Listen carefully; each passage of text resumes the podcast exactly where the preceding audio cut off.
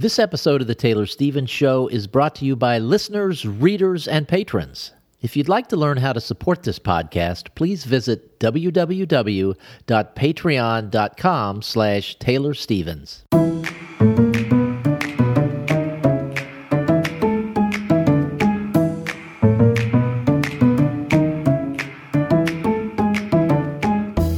Hi, this is Taylor Stevens, the New York Times best-selling and award-winning author of kick-ass international thrillers, and this is the Taylor Stevens Show with my good friend Steve Campbell, where we are kicking writing in the butt one word at a time. And Taylor, most of the time when you kick someone in the butt, you have shoes on. Are you one of those women who obsess about shoes? no, but I, but I know where you're going with this. I um I have everyday shoes and then I have farm shoes and I obsess far more about my farm shoes. I, I don't have very many shoes, but when it comes to farm shoes, we had talked I think it was on the podcast about how uh, one of our earlier chit chats about when I stepped on that nail and yes. how I like punctured my last good pair of waterproof shoes. So it's been this frustration of mine that shoes like they're expensive, or at least for me they are, to have to keep buying sloggers or uh, muck boots or whatever. And I've never been able to bring myself to throw away a pair of wreck like boots that have gotten cracks or whatever in them because I always feel like, well, those are really good and maybe one day I will need them. So I can't I can't get rid of them. But the other day, well, it was actually several weeks ago, maybe even more than a month ago, I had to go somewhere tromping through where there was going to be water because of all the rain. And so I'd taken my good pair, my previously good pair of boots, and I had tried to gorilla tape them shut to be able to walk where there was water without, you know, to kind of seal them up. And it lasted all of about maybe a minute. And so for like however long that was, I'm just tromping around with just water sloshing around in the boot and everything. I was like, well, that didn't work. And so after a while, I was like, I, st- I was like, okay, well, let it dry. I'm still not getting rid of that boot because I'm I'm convinced that it's going to be good for something at some point. And the other thing that I'm constantly having to deal with are ho- I have a lot of hoses, and they're good quality hoses. Yay, Costco! But uh, they they do get splits in them, either from something cutting it or just the wear and tear that they're put under. And the other day, one more hose grew a leak, and I was just like, "Oh my god!" I was so mad. So I went out, I went and and I and I gorilla taped it up. But I already knew from experience that that gorilla tape is not going to hold long enough and it'll eventually just start spraying again. It won't be as big of a leak, but it's still going to spray. And then I had this like epiphany, and I was like, wait a minute, I have these cans of Flex Seal. And if you've if you've seen the commercials, which are fun, everyone Flex has seen those commercials. Supposed to be impenetrable, right? And I was like, okay. So I went and got the Flex Seal, and I realized like I I, I never hadn't used it. I read the instructions, and and like I really didn't know what I was doing. And at first I was like, seeing if I could just flex seal the the wound up in the hose. And I was like, that's not going to work because it, it's not. It's just a spray. It's basically, in my very layman's interpretation, it's basically just like rubber cement in spray form. So I was like, fine. So I taped the hose up with Gorilla tape and then flex sealed over that to seal it in. And then I was like, wait a minute, doing like, you know, evil, Dr. Evil scratching on my, you know, little pinky on my mouth, going, wait a minute. And so I went and got the boots that I had not thrown away. And I, and I, taped it, little tiny strips of Gorilla tape, and flex sealed, flex sealed it. This disgustingly ugly boot, but it is watertight again, and I am so proud of myself. That's my story. And that transitions beautifully into a discussion about managing misdirection and red herrings. Because really, does it now? If if a, a, herring is is it kind of a fish? I don't even know. Is a herring yes. a fish? All right. And if fish. you're wading around in swamp water, there might be fish there. So it really is a clean transition. okay. yes. Applause, Steve. That was really good. So today's, I'm actually really excited about today's subject matter because it is coming from someone other than me. This is from C.A. C.A. Newsome. And if this was in response to our show on story weight in regards to red herrings. And she's just offered a lot of really good advice that she wrote up specifically for me for this show to share her hacks in mystery writing. Now, I am not a mystery specialist. I don't like, even though my books have mystery and intrigue in them, they are not mysteries. And as with all genre, mysteries themselves carry certain expectations. And there are techniques and tricks that authors develop for filling those expectations, but that is outside my wheelhouse. And so Carol was incredibly generous in writing up her insights into dealing with red herrings, mysteries, story weight, and all of that. And so, for the most part, I'm just going to read her notes. I made some very small changes for structure and uh, potentially clarity, but because I am not inside Carol's head, I may have messed stuff up accidentally. So if I did anything that you don't understand, is probably my fault. And apologies to C.A. Newsome for potentially messing anything up.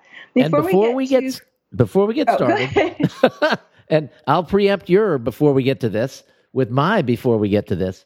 Uh, C.A. Newsome is the author of the Lia Anderson Dog Park Mysteries, a, a seven uh, seven books in the series as of now, uh, cozy mystery series, and there's so much good information in this package that she provided to Taylor that I, I read mysteries all the time, and there are things in there where I'm just slapping my head, going, "Oh my gosh, I didn't realize this was a thing. I just keep seeing it and didn't realize it was a thing." So there's a lot of really good stuff in here. So thank you, Carol, for for the time and effort that it took to put this together. That was really fantastic.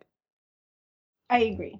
And before I get to reading that, I'm going to read some of her notes. Uh, one of them came from Facebook, the group where she was commenting on the show, that specific podcast. And the second came inside the email with the material. So it's kind of like a add on to what she wrote, but I'm just going to read it first because I don't want to botch it by trying to fit it in and get it in the wrong place. So, first, her comments said, I'm with Steve about knowing a suspect is a red herring because they show up too early in the story. There was a series I watched years ago. I looked for the character who showed up in the opening scene who had, and here's the key part, no significant purpose, and that was always the killer. Agatha Christie was disgusted to learn her readers were sidestepping all her careful twists and turns and just looking for the least likely character to be the killer. She responded by writing my favorite Christie story where the killer was so obvious you knew they didn't do it and led everyone down the garden path looking for someone else. It was positively brilliant. That's the biggest challenge for any mystery writer outwitting readers who are detecting via story structure instead of the story itself. And regarding Steve's comment about how to handle a red herring that comes under suspicion early in the story, I saw an episode of Miss Fisher's Modern Murder Mysteries, Season 2, Episode 5, Death Alley, which handled the problem brilliantly. Mysteries fall into three categories, not genres who done it, how done it, and how catch 'em. this plot fakes out the viewer by starting as a whodunit and segueing into a how catch 'em with the wrong suspect. The plot, in the plot, a cop, Steed, and his boss, Sparrow, are at a bowling alley when a fight breaks out, and later one of the combatants is killed. The other combatant, the surviving combatant, Milo, is presumed to be the killer. and Sparrow, the boss, pushes Steed, the cop, to close the case. The problem Sparrow was the last one to see the victim alive, according to Milo. He'd roughed up both combatants in a back room. So we know the goal is to save the wrongly accused, and Sparrow is immediately set up as the red herring. At this point in the story, emphasis turns to the conflict Steed faces. Regardless of whether Sparrow is innocent or guilty, investigating him is a career killer. But not investigating him will likely get an innocent boy killed. The various dilemmas posed took up much of the rest of the show and were convincing enough that I was totally caught up in whether we will finally learn that Sparrow's incompetence was a mask for corruption and if Steed's job will survive until Miss Fisher uncovers more layers and creates an entirely different narrative. So, my new hack is using the untouchable suspect as a red herring. This is where the audience attention is diverted to the task of figuring out how the detective will survive investigating someone who is hands off or how they will prove the person you know did it when all evidence except their motive and your gut says they didn't. So I just thought that was brilliant. I think it's fascinating that she has such a grasp of just the genre, the mystery genre, that that she's able to come up with hacks and and names like the untouchable suspect. That's really clever. Yes, I agree, and there's more coming here as that is outside her actual little, um, not little, but her little write up that she did for us, um, which she is titled "Managing Misdirection in Mysteries and Other Genres," and that we're going to use that for the title of this show as well. So she says, and again, I've slightly moved stuff around. Forgive me if I get any of this wrong. I was doing it for structure, but she says, I've never heard this talked about in classes on writing mysteries, but I've come to this conclusion after decades of reading thousands of them. Your primary job is to lead your detective astray as long as possible without making them look stupid. And originally, that was attached to an explanation on reasonable faulty assumptions, which is coming up next. But I felt like that was so key that it is like we need that up front. So then we've got plot twist as bubble porn. So, bubble or Mormon porn is a type of meme where photos of scantily clad people are overlaid with one or more graphic elements with bubbles or holes revealing bits of skin implying that the person in the underlying photo is naked. The revealed elements are absolutely true, but are intertwined with obfuscating material that creates an impression of something different. And for any twist to work, you must perform the same task so that when you make your reveal, it's clear that the thing was there all along. The more you are able to reveal of the underlying picture without revealing its true nature, the more successful the twist. Now, if you haven't seen bubble porn, do not search for it at work. It is technically safe for work. Is this a thing? Is this an actual thing? I thought you thing. made that word it's a up. Thing. Okay. No, no, no. It's a thing. So I, I went and researched it, and I think we even talked about it maybe on the show quite some time ago.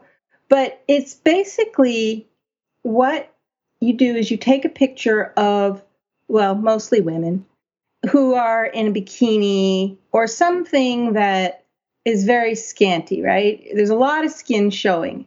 Now, if you just look at that picture by itself, it's very obvious that person in the picture is not naked. They've got clothes on. It is a PG picture for all intents and purposes. But then you take what she describes here as a um, graphical element and you layer it over that picture. And the graphical element looks a lot like Swiss cheese, where the holes in the cheese are exposing everything that is bare skin. And the parts of the cheese that is not holes is, is layered over wherever the bikini the clothing parts are gives the impression that the person underneath the cheese, the Swiss cheese slice, is naked. They're not. If you look at the original picture, it is clearly not. So you take something that is basically PG rated, and by concealing parts of it, you make it look X rated. And those that's left to the imagination and i think this developed as a way i, I don't know there's there's internet myths about it I, I, don't actually know what the true story is but the myth is that it was a way for people who it would be against their religion to look at porn they could they're not really technically looking at porn because it's not but it looks like it because of the illusion right so that's the that's what she's getting at here is that you take something that it's absolutely true, but it's entwined with obfuscating material. It gives the impression of it being something different. And that's what your job as a mystery writer is when you're managing the misdirection. So, the, as she says, the more you're able to reveal of the underlying picture without revealing its true nature, the more successful the twist. So, reasonable faulty assumptions. To lead your dis- detective astray without making them look stupid, faulty assumptions are required. The early in the story you establish reasonable faulty assumptions, the easier your job will be. An example Your one clue to your murderer is blurry surveillance video of a tall man in sweats and a hoodie. Only it isn't a tall man, it's a short woman in heels. Your detective legitimately spends 300 pages looking for a tall, skinny guy while you wave all kinds of red flag clues that don't register with your readers because they're looking for a guy too.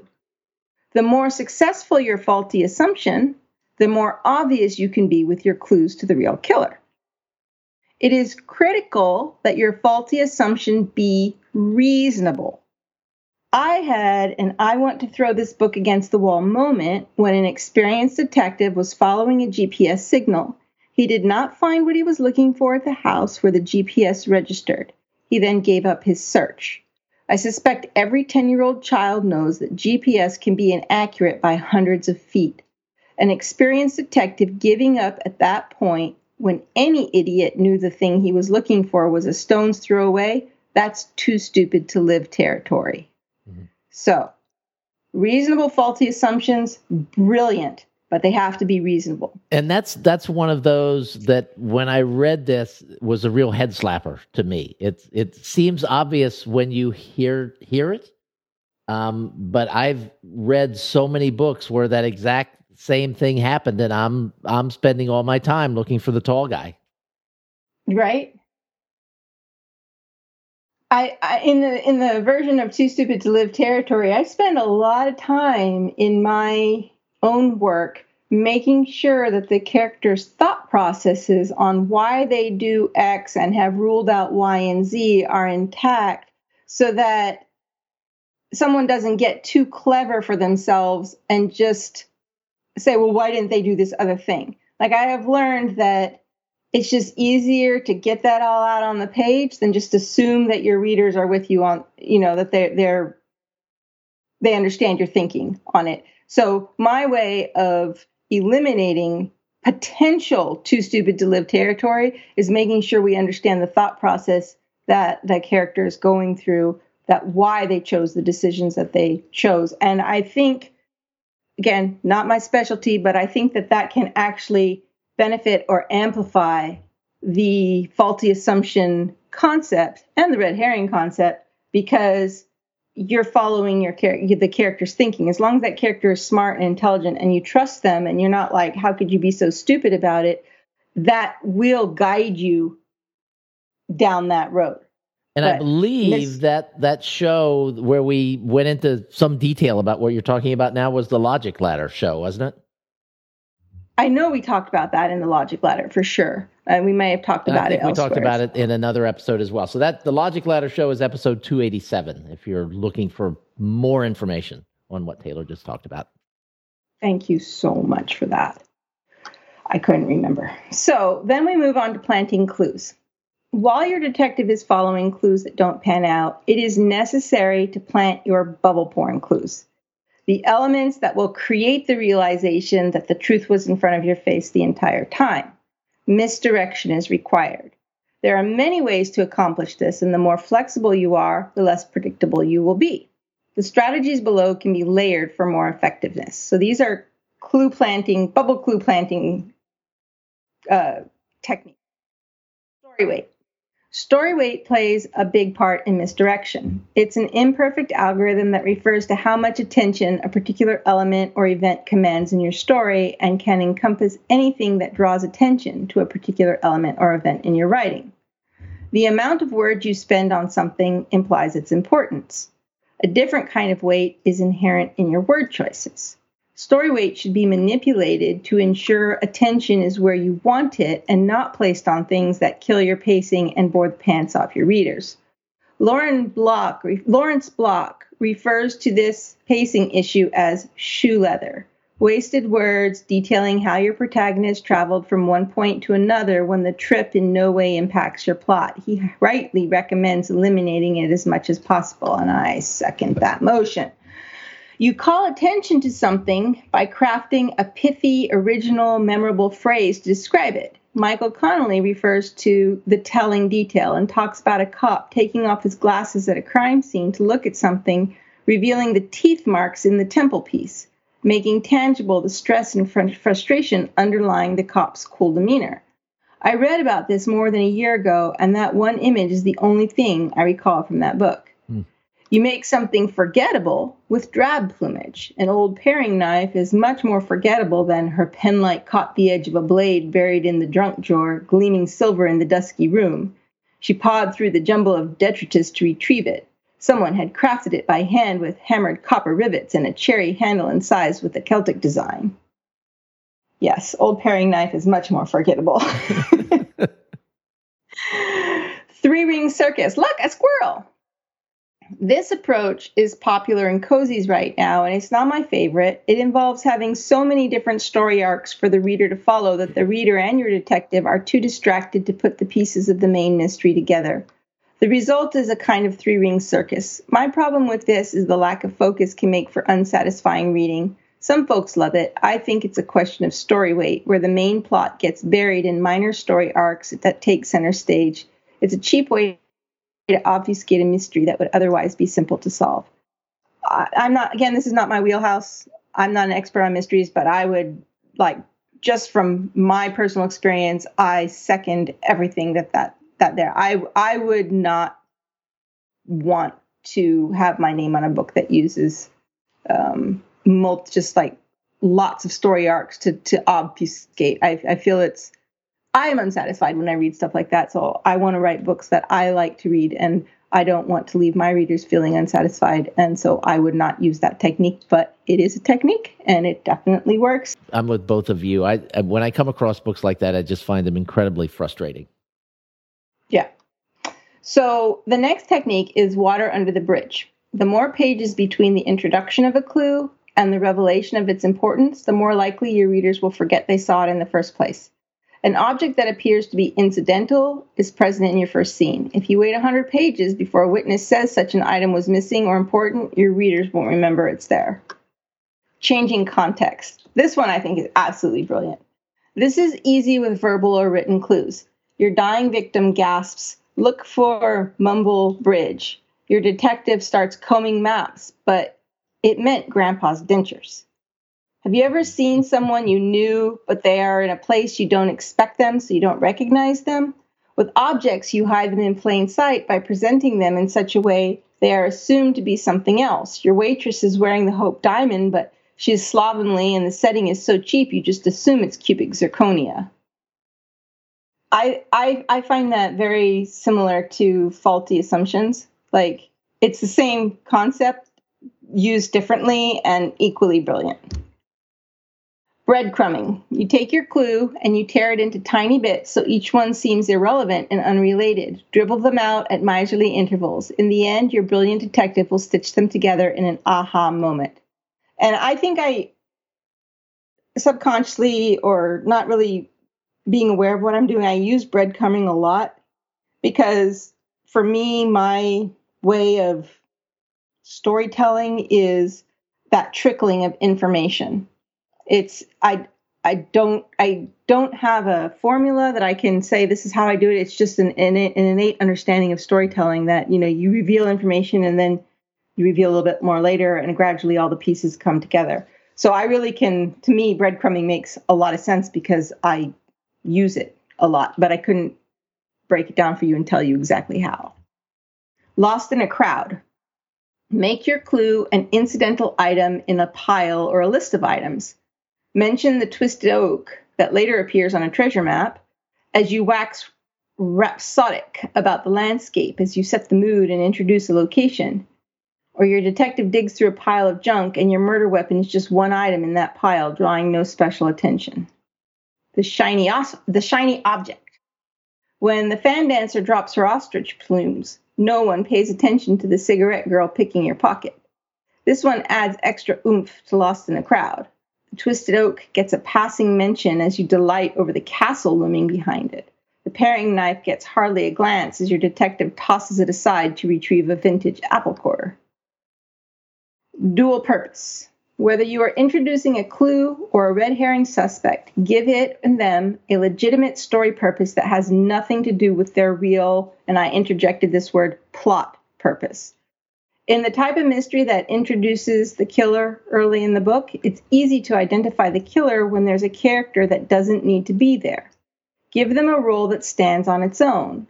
A trope that has been done much but still works is the friend, sibling, parent who provides emotional support to your falsely accused character and offers a false alibi to protect them. This alibi has a dual purpose. Most readers don't realize the helpful loved one is also creating an alibi for themselves, and they would not be able to offer a fake alibi if they had been somewhere that could be corroborated. I think dual purpose is critical in just from a characterization storytelling point of view like i can't fathom you know i understand a lot of the issues that are being brought up here but i don't have a lot of experience reading mysteries that i can draw and go oh yeah this is what they're talking about so it's hard for me to imagine anyone writing a story in which any of the characters don't have their own role outside the plot point of them being the killer.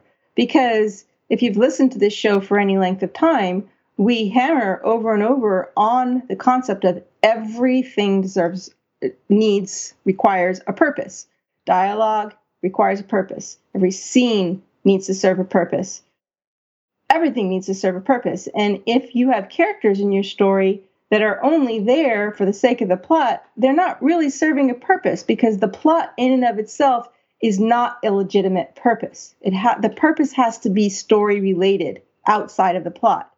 So to me this is such a key point regardless like it's almost like it's not even a subset of dropping clues. It is way up at the top of everything has to serve a purpose outside of the plot that's where I would put it because for me, the idea of writing a book where you have a character there that doesn't have their own purpose just screams, Hey, I'm the killer, or whatever, you know?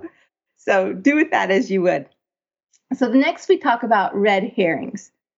While planting clues often involves eliminating weight so they travel under the radar, red herrings require finesse and a reverse strategy. Successful red herrings depend on adding weight or emphasis while looking like you're not. Think of this like the hapless, love struck person who finds excuses to jog by your house or buy coffee at the same place you do, even though they work miles away. They're trying to look nonchalant and wind up being obvious instead. You want the reader to feel like they alone figured it out. So you toss someone out there, develop them as a legitimate character, make them a plausible sub- suspect, except for one unfortunate thing that eliminates them early on, like an alibi, lack of motive, physically impossible. If you dangle them a bit, use a bit of attention, tease them like a fly fishing lure, your reader, who is already hunting for the real killer, who is not the suspect your detective is pursuing, will latch onto them with the expectation that you will destroy the alibi eliminate the physical obstacle, provide the secret motive. It is good manners to have a consolation reveal about this character at the end so your reader doesn't feel like they wasted their investment. So I totally get this. And the point being that, yeah, I, she said it all. But if you guys have any questions about what that actually means in practicality, feel free to send them back in. We can clarify. But that is just it's it's a very succinct, brilliant way of articulating what it's like when you're dangling information that is misleading. It's great. So under red herrings, we have forget to confirm for clues and red herrings. So a basic cop mantra is assume nothing, believe nothing, check everything. So your witness says Bob would have been snowboarding in Vail when the murder occurred. In your reader's mind, that will put Bob out of the running. Meanwhile, your detective is following more fruitful leads until your final chapters when a chance remark reveals that Bob's trip was canceled at the last minute and he never left. It helps to maintain your detective's credibility if they actually pursue confirming the story, but something delays getting the answer. I hold that bit till the forehead smacking moment because calling attention to it earlier in the story only says you're putting too much energy into it, so it must be important. If this suspect is a red herring, make the pursuit of confirmation visible and draw that attention. Killer adjacent, the castle method. One way of dealing with red herrings is that they are not strictly red herrings. The structure of the show Castle is that a lead takes Castle and Beckett to someone who turns out to be innocent but during their encounter with the suspect, they learn something that takes them further in their investigation. Repeat this three or four times, and you have the clues needed to uncover the truth.